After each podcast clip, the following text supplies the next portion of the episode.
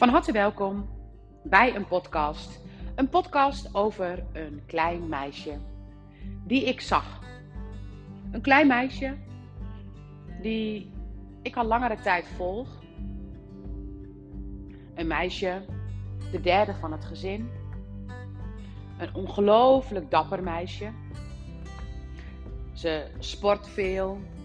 Ze doet supergoed op school. Ze doet heel veel dingetjes uh, op sociaal gebied met anderen. Een ongelooflijk leuk meisje. Dit meisje is in een gezin met een broer en een zus. En dit meisje is misschien wel het kind waar je je eigenlijk nooit zorgen over maakt. Het kind wat gewoon maar meegaat als je kijkt naar de andere twee. Het kind wat zichzelf wel redt en zelfs het kind wat denk ik heel weinig haar mond opentrekt als iets niet helemaal gaat zoals zij het bedacht heeft. Ze blijft kalm. Ze doet haar ding. Ze weet ook heus haar mond wel open te doen, maar in heel veel situaties zal ze haar mond niet open doen. Dit meisje heeft de afgelopen tijd veel heftige dingen meegemaakt in haar gezin van herkomst en in haar familie. Ook zit ze al in groep 8 van de basisschool. Moet ze een keuze gaan maken. En lijkt het wel alsof om haar heen allemaal denderende treinen zijn. Allemaal dingen die snel moeten. Een vader die het druk op het werk heeft.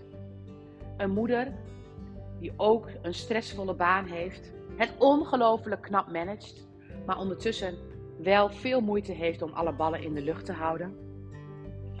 Een grote zus die af en toe als puber overal tegenaan trapt. En die in het huis, denk ik, ook de nodige onrust brengt. Een broertje die zich daar een beetje van distancieert. Zijn eigen pad volgt. Niet altijd het pad wat papa en mama willen. Waardoor er ook weer ruzie ontstaat.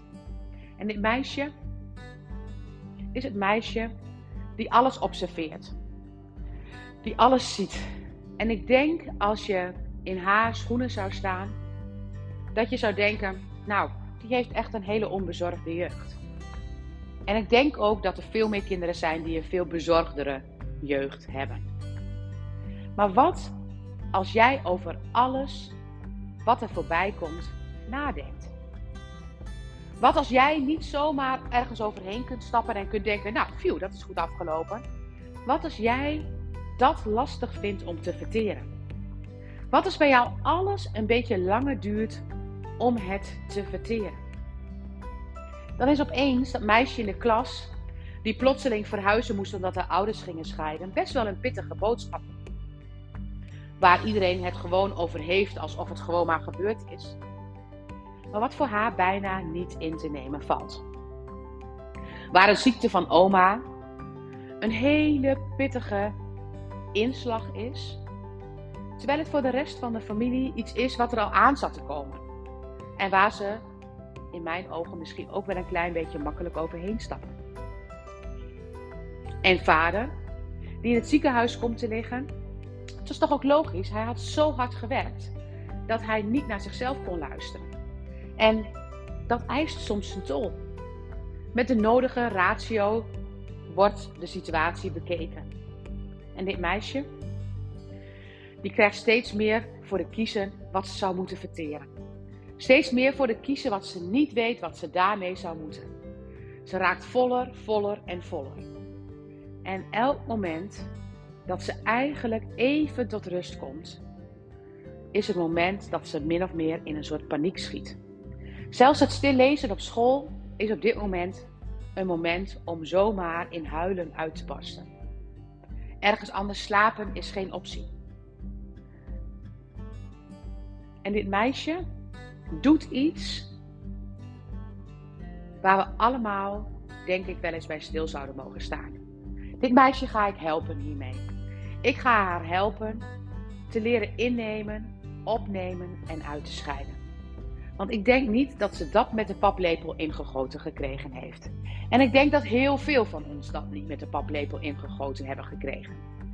En misschien ben ik in de stukjes, als je mij luistert op de podcast of dat je mij luistert tijdens de les, Ik denk dat ik niet heel zwaar op de hand ben, maar ik ben wel van net het tegenovergestelde van wat de hele maatschappij doet. Oftewel, ik zeg, ga het eens voelen. Laat het eens tot je komen. Terwijl we allemaal zeggen, nou, hop, de schouders eronder en weer door. Maar die schouders eronder en weer door, daar worden heel veel kinderen heel verdrietig van. Heel depressief van. Want dit is een meisje, die is niet anders als heel veel andere kinderen. Dit is ook een kind wat alles wat er voorbij komt moeilijk kan verteren. En die ouders heeft, net als dat heel veel ouders zijn, want ik zeg niet dat ik beter ben daarin, want ik denk dat ik het soms ook doe, van hop, even door, even niet zeuren. Maar eigenlijk spiegelt dit meisje dat je erbij stil mag staan. Dat je mag voelen wat het met je doet. En hoe minder dat gedaan wordt, hoe meer dit meisje dat gaat voelen. Hoe meer dit meisje het brok niet kan verteren. Hoe meer dit meisje onrust krijgt, paniek krijgt, angst krijgt. En wat er dan gebeurt is, we proberen haar te redden. We gaan allemaal oplossingen bedenken. Maar eigenlijk is de enige oplossing stilstaan bij wat, wat er is. Wat is er allemaal gebeurd? En wij kunnen van tevoren bedenken van, nou ja, maar weet je, dat is allemaal wel logisch. Dat is het ook. Maar hebben we het werkelijk ingenomen? Hebben het werkelijk opgenomen? En hebben we uitgescheten, wou ik zeggen, wat er niet, niet meer dient. Het is zo belangrijk om op die manier naar dingen te kijken.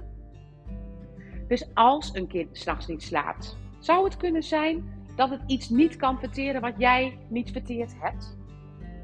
En als een kind opeens verdrietig is, moeten wij ons dan zorgen gaan maken om het kind en daar weer een nieuw brok van maken? Of moeten we het verdriet er gewoon eens echt helemaal laten zijn? En als we zelf thema's hebben, misschien wel tien, en we zien ons kind daarmee worstelen, moeten we dan tegen ons kind hetzelfde zeggen als tegen onszelf? Up, even doorgaan, even er doorheen. Of laat ons kind ons precies zien wat wij ook te doen hebben.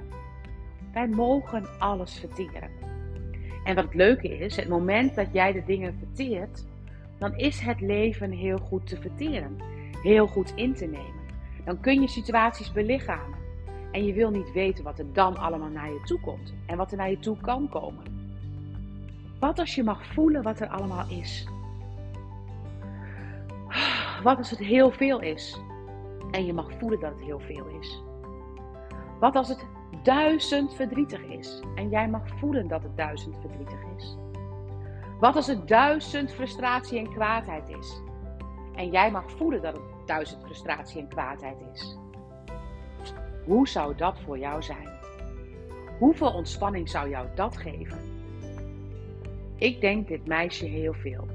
Eigenlijk heeft ze een prachtige boodschap voor haar ouders, voor haar juf die zich er zorgen over maakt, voor heel veel mensen. Wat als we alles zouden durven innemen? Ook alles wat bijna niet in te nemen valt. Ik weet zeker dat het een ongelofelijke opruimingsslag zou zijn en dat je er heel ontspannen van gaat worden. Dankjewel voor het luisteren.